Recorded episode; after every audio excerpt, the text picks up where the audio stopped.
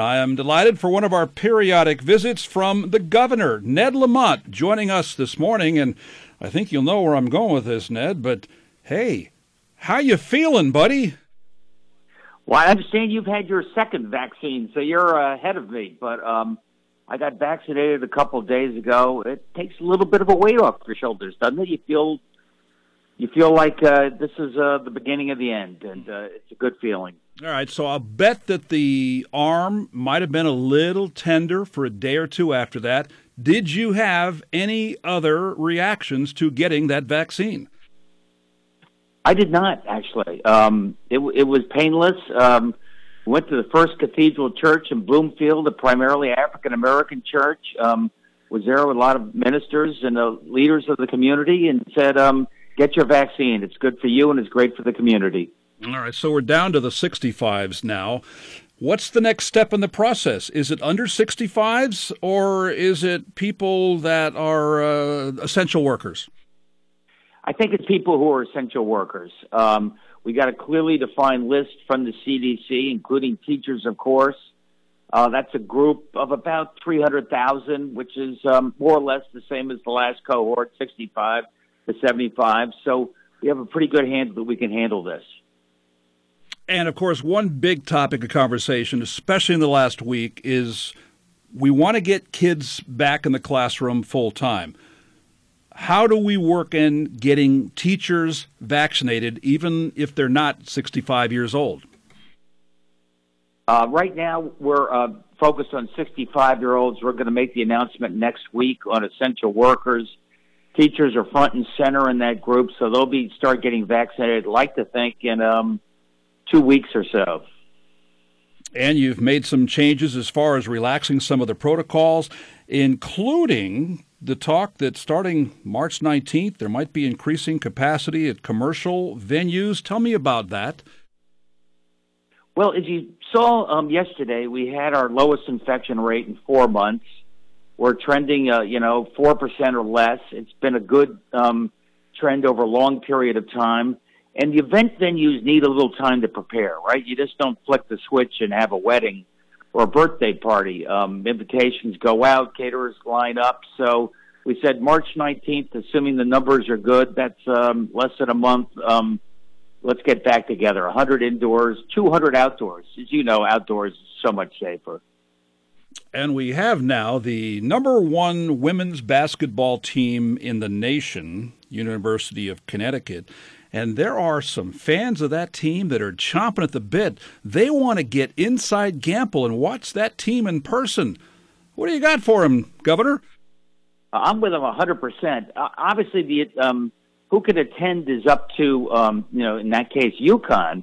But we're going to make announcements today, opening up, you know, working with CIAC for at least high school, and um, so you can watch your kid play uh, basketball or hockey and probably UConn will uh, follow along, but we'll see. It's up to them. Unfortunately, uh, the number one ranked uh, basketball team in the world, the UConn women, I don't think they have any more home games, and for that I'm really sad because they've been extraordinary. I hadn't seen that world poll. I got to look up that one. Seeing that the COVID vaccines are new, it seems that nobody knows how long a person will have immunity after receiving both doses of either the Pfizer or Moderna vaccine. A listener told me that there will be testing to learn how long the antibodies remain in a person's body to give immunity. Do you know who will be conducting these studies and how someone could volunteer to take part? Well, I think um, be part of the regular FDA studies. As you know, we started um, doing the testing for um, uh, Pfizer as well as Moderna. You know, now going on more than six months ago. So we have six months of history. We know it builds up the antibodies. We know it lasts at least that long. Uh, but we're going to be, continue to do the testing to see whether perhaps people are going to need a booster shot after a year. Maybe it'll be like we get our flu shot every um, every every year for for the season. Hey, when you got your vaccine at the First Cathedral Church of Bloomfield this week, you told a story about State Treasurer Shawn Wooden, a Thanksgiving story. Can you give us the Cliff's Notes version of that? Yeah, Shawn told the story himself, our great treasurer, and he just said um, he's African American. Thanksgiving, I was on the Zoom call. I had members of my family from all over the country. Back then, I think he was more talking about testing since we didn't have the vaccines yet, and people were just a little hesitant, and he said, "This is my family. You know, smart, educated people. How come you haven't gotten tested and now in this day and age vaccinated when you can? We're doing everything we can."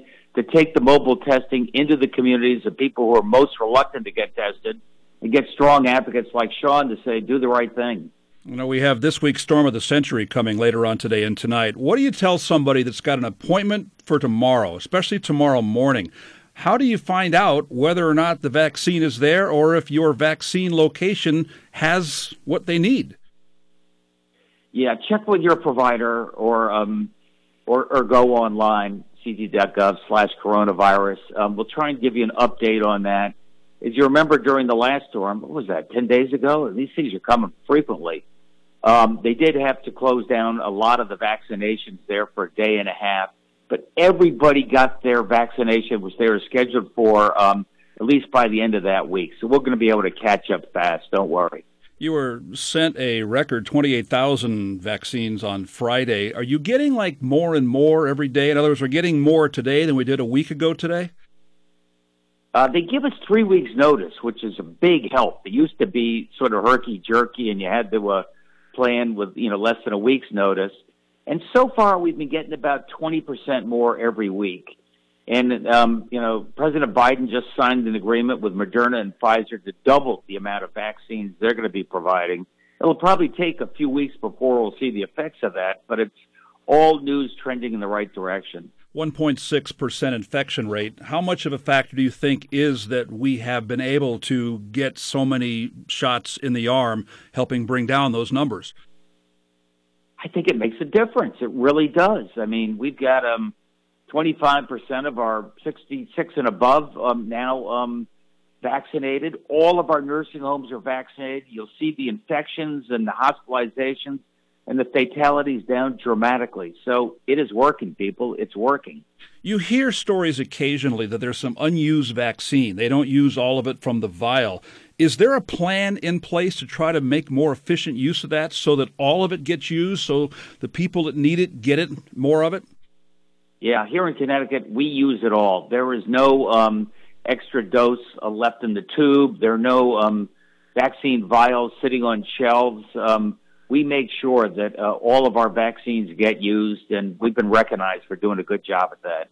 No, that's very important information to give us. How about loosening restrictions on travel? You know, I went to the doctor yesterday, and you, one of the things they say, "Have you been out of state?" And you, you get that question all the time. And I realize our neighboring states, you can travel there, but are, is there talk about reducing that in the near future? Uh, there is. I'm getting together with my team uh, right after the press briefing today you know, obviously, when it comes to travel, um, we like to do things with our neighboring states as well. You know, you got LaGuardia and uh, TF Green, so you like to pay attention uh, to that. But I think as you see the infection rates go down, not just in our region, but more nationally, uh, we're going to be able to uh, make some announcements in the next week or so. Speaking of neighboring states, you've heard how Governor Cuomo has been in the news lately, and I just wonder how you feel he's being treated in the press and by his own legislature about the reporting of COVID cases in nursing homes and the suggestion that his, quote, emergency powers during the pandemic should be taken away. Yeah, people got to remember that um, we were making a lot of decisions on the fly early on. Um, there was some decision, look, if, if you die, of uh, COVID in a nursing home, that's a nursing home death. What if you go from a nursing home to a hospital and you die there? Is that related to a nursing home or is that a different type of fatality? So there, there were a lot of judgments being made. We, we erred on the side of Wayne of saying, look, if it was COVID related and you started out in a nursing home, maybe you ended up um, perhaps uh, dying at home. We still called that a nursing home related fatality and a COVID related fatality. Uh, but every state did it a little bit. Medics had to contact the Department of Labor many times over the past year because she does not have internet access at her home. Been a nightmare getting anybody on the phone. Has that situation changed at all? Has the state hired more staff to handle the onslaught of calls? So many people are unemployed at the Department of Labor should hire new people if only temporary and more call centers should open. Yeah, it's worth remembering that um, the legislature shut down the call center at the Department of Labor five years ago, um, thinking everything was going to be done online. And we cranked it up again, um, you know, about a year ago. but let's face it, the volume has been heavy. You know, and on the 211 hotline for people getting vaccinations, because a lot of them couldn't do it um, online either. We added five times the number of people doing everything we can to keep uh, the numbers down. But if you're 65 and over, now's a pretty good time to uh, get online for that vaccination or make the call because we're, you know, towards the end group of that. Once we open up to, uh, you know, frontline essential workers, it's going to be a crowd again. So I got to warn you. Closing the Somers prison in the summer of this year, what will happen to that facility after the inmates have been relocated? Will they demolish it or will it be repurposed into something else? Uh, hopefully repurposed into something else. But um, too early for us to say. But uh, we have a lot of extra capacity in our um, in our prisons, uh, so we're going to be able to close down three of them, which is a significant savings to the taxpayers. You know, and uh, still being able to make sure that correctional facilities are safe but not overcrowded in any way, shape, or form. Something that you and I haven't talked about yet, but we discussed it earlier this morning with State Senator Mae Flexer, who says she's talked to you about this. The proposed Killingly Energy Center, a 650 megawatt gas burning facility. There's environmental groups who are opposed to this project. Have you and the Council on Climate Change made any decisions on that project yet? Yeah, a lot of it is outside of our control, Wayne. Um, you know, we, myself, say I don't think killing is necessary. We're lose, using less electricity um, over the last year than we had in previous years. Um, but uh, right now, there's a group called ISO. That's the regulatory group that um, sort of determines uh, where these facilities go. So um, I have a feeling it may not make it on its own grounds, but there's very few things we as a state can control in terms of that. And is statewide Wi Fi being discussed, or is that strictly up to each town whether they want it in their town or not?